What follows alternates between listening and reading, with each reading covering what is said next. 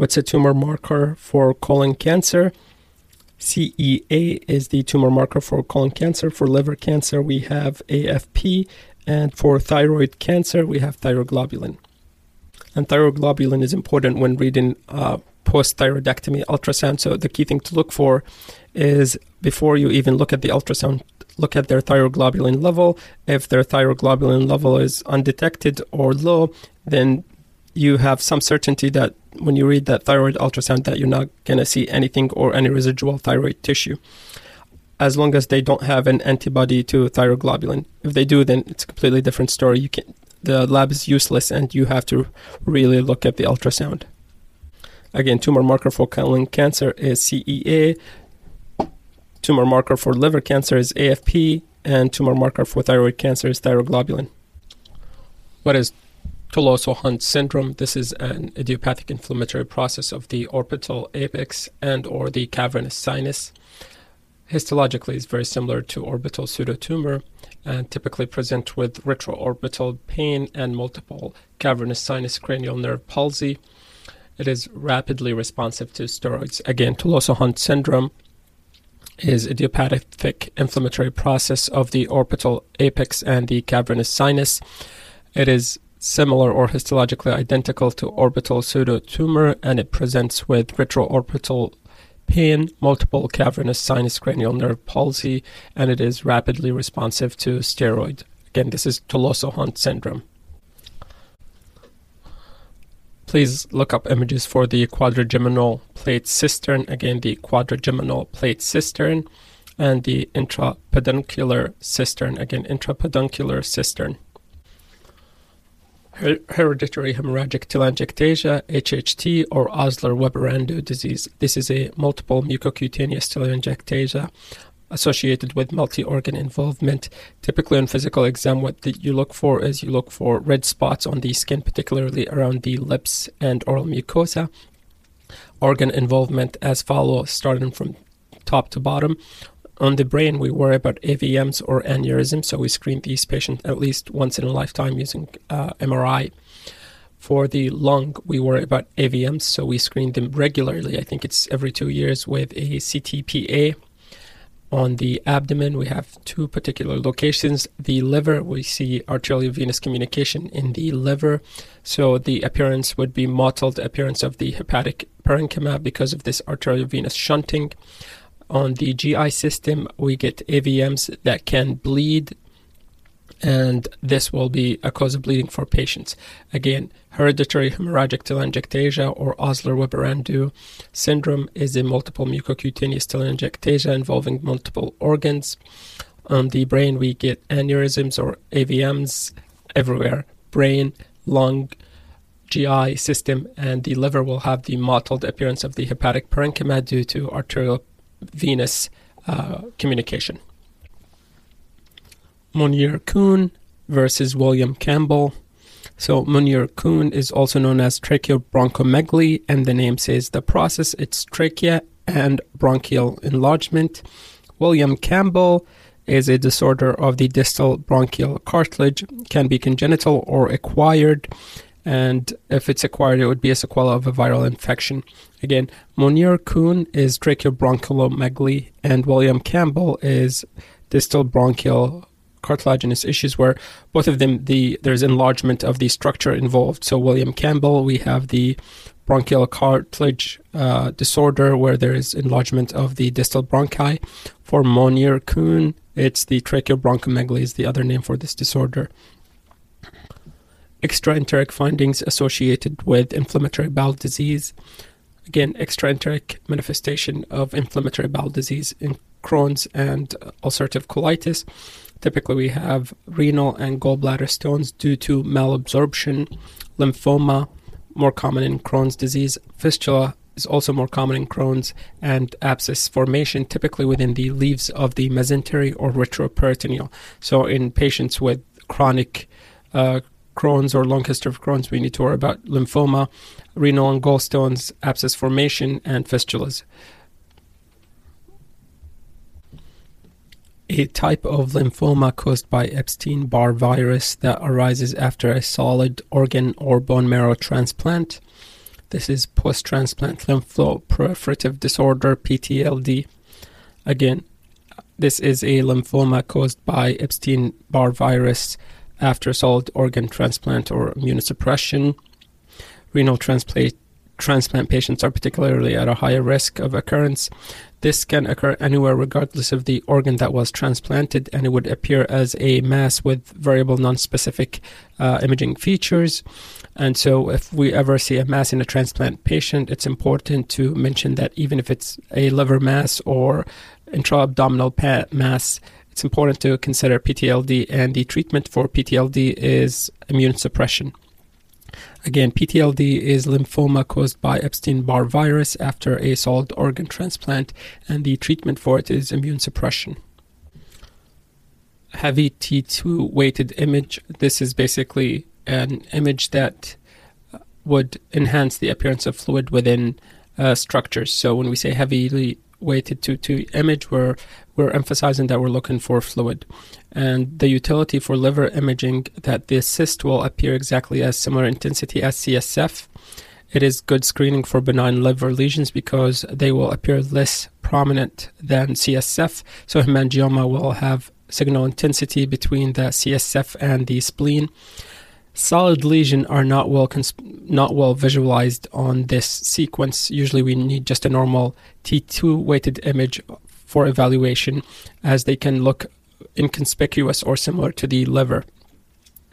Again, it's useful for identifying uh, or variation between fluid filled structure, so hemangioma and a hepatic cyst. Important clinical features when evaluating or staging organ confined bladder cancer. The key thing to look for if there is muscle involvement or not. If there is muscle involvement in bladder cancer, that will require cystectomy. If there's not a muscle involvement, that would not require cystectomy. So again, for organ confined bladder cancer, muscle of movement is very important in terms of management, and this is something that we need to mention in our reports. What is Blount's disease or tibia vara? This is a growth deformity of the medial proximal tibia resulting in excessive medial bowing of the lower extremity, the tibia.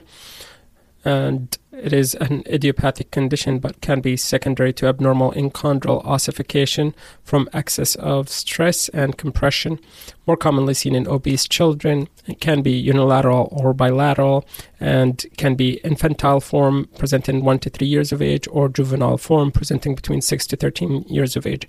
Again, tibia vara or Blount's disease is a growth deformity in the medial proximal tibia, resulting in excessive medial bowing of the lower extremity. Idiopathic, but can be from overweight or excessive stress. More common in obese children can be bilateral or unilateral and can occur in infants presenting at 1 to 3 years of age or juvenile presenting at 6 to 13 years of age. Schizencephaly, this is a cortical malformation where the gray, gray matter lines a cleft extending from the ependyma into the ventricle. So it extends from the ependyma to the pia mater. So from the outside of the brain into the ventricles. There are two types, either open or closed, uh, closed lip or open lip both of them are open. The only difference on how closely are the two sides of the opening are. On closed lip, the cleft uh, are close to each other, are very opposed. The walls are very opposed. On open lip, the walls are very open. It's a wide gap. The key thing to know it's a congenital disorder. It's not genetic, uh, and it is the white matter would line the cleft of the defect. Again, schizencephaly is a malformation where white matter would line the cleft where the brain is open, communicating between the most outer portion of the cortex into the interventricular system. Differential for cerebellopontine angle masses. So the mnemonic I like to use is AMN and A for acoustic schwannoma, and that's the most common lesion. M is for meningioma.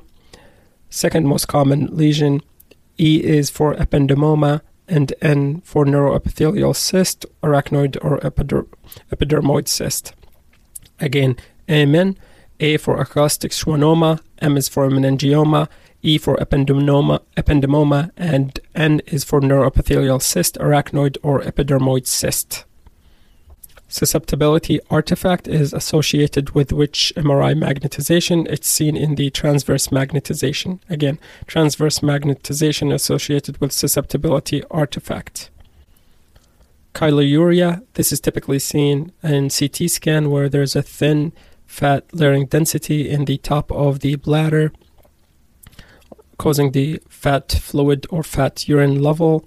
It is associated with filariasis infection that can cause nephrotic syndrome or iatrogenic, which due to partial nephrectomy. Again, chyluria, which is a communication between the uh, lymphatic system in case of surgery and the urinary tract, which drains the chylous secretion into the urine. On CT scan, we see a layering density of fat on top of the urine typically on an axial slice of the uh, abdomen pelvis. What is the differential for expansile or lytic rib lesion? Typically fibrous dysplasia, which will demonstrate ground glass matrix, uh, aneurysmal bone cyst, metastasis, enchondroma, and brown tumor, particularly in cases of hyperparathyroidism. Again, the two main ones are fibrous dysplasia and aneurysmal bone cyst, but metastasis as well. Again, overall differential for an expansile or lytic rib lesion are fibrous dysplasia, aneurysmal bone cyst, metastasis, including multiple myeloma, enchondroma, and brown tumor in scenarios of elevated uh, hyperparathyroidism. Adenomyosis. This is an endometrial tissue in the myometrium. Again, adenomyosis is endometrial tissue within the myometrium of the uterus. On MRI, this appears as diffuse T2 dark signal, as opposed to leiomyoma or fibroids, which would be round and well defined. Again, uh, adenomyosis is endometrial tissue within the uterus. Do not confuse it with adenomyomatosis, which is cholesterol deposits within the gallbladder wall. Again, do not confuse adenomyosis with endometrioma, which is endometrial tissue within the ovary. Do not confuse it with adenomyomatosis, which is in the gallbladder, and do not confuse it with endometriosis, which is endometrial tissue outside of the uterine cavity. Premature closure of the cranial suture is termed craniosynostosis. Again, craniosynostosis is premature closure of the cranial tissue uh, or cranial sutures. What's the name of cranial nerve number 9? It is the glossopharyngeal nerve. Cranial nerve number 10 is the vagus nerve. Cranial nerve number 11 is the accessory nerve. And cranial nerve number 12 is the hypoglossal nerve. Again, glossopharyngeal nerve is number 9. Vagus is number 10. Accessory is number 11. And hypoglossal is cranial nerve number 12 imaging hallmark of dementia with Lewy body. So, dementia with Lewy body is basically Parkinsonism symptom with visual hallucination. And the imaging hallmark on PET scan is hypometabolic occipital lobe. So, occipital lobe hypometabolism is associated with dementia with Lewy body. Dementia with Lewy body is Parkinson symptoms, so the motor symptoms of Parkinson, in addition to visual hallucination pharmacologic cardiac stress testing agent in patients with asthma or COPD or reactive airway disease is dobutamine. It has less activity on the smooth muscle of the uh, lungs. So, again, preferred agent for stress testing in patients with COPD or reactive airway disease is dobutamine. Earliest findings associated with asbestos earliest finding associated with asbestos is asbestos related asbestos pleural disease typically associated with benign pleural effusion. Involves the parietal pleura can be bilateral and can involve the ribs. This is important to distinguish it from asbestosis. Asbestosis is asbestos plus parenchymal changes not pleural changes. Asbestos pleural disease is disease of the pleura. It's the earliest sign finding of uh, asbestos exposure. Asbestosis, when we use the word asbestosis, we're referring to parenchymal changes of asbestos exposure. What's endoleak type 3? This is a defect in the graft fabric or disconnection of the modules used to form the graft. So, endoleak type 3 is uh, disconnection or disruption of the fabric, fabric tear, or discontinuation of the modular overlap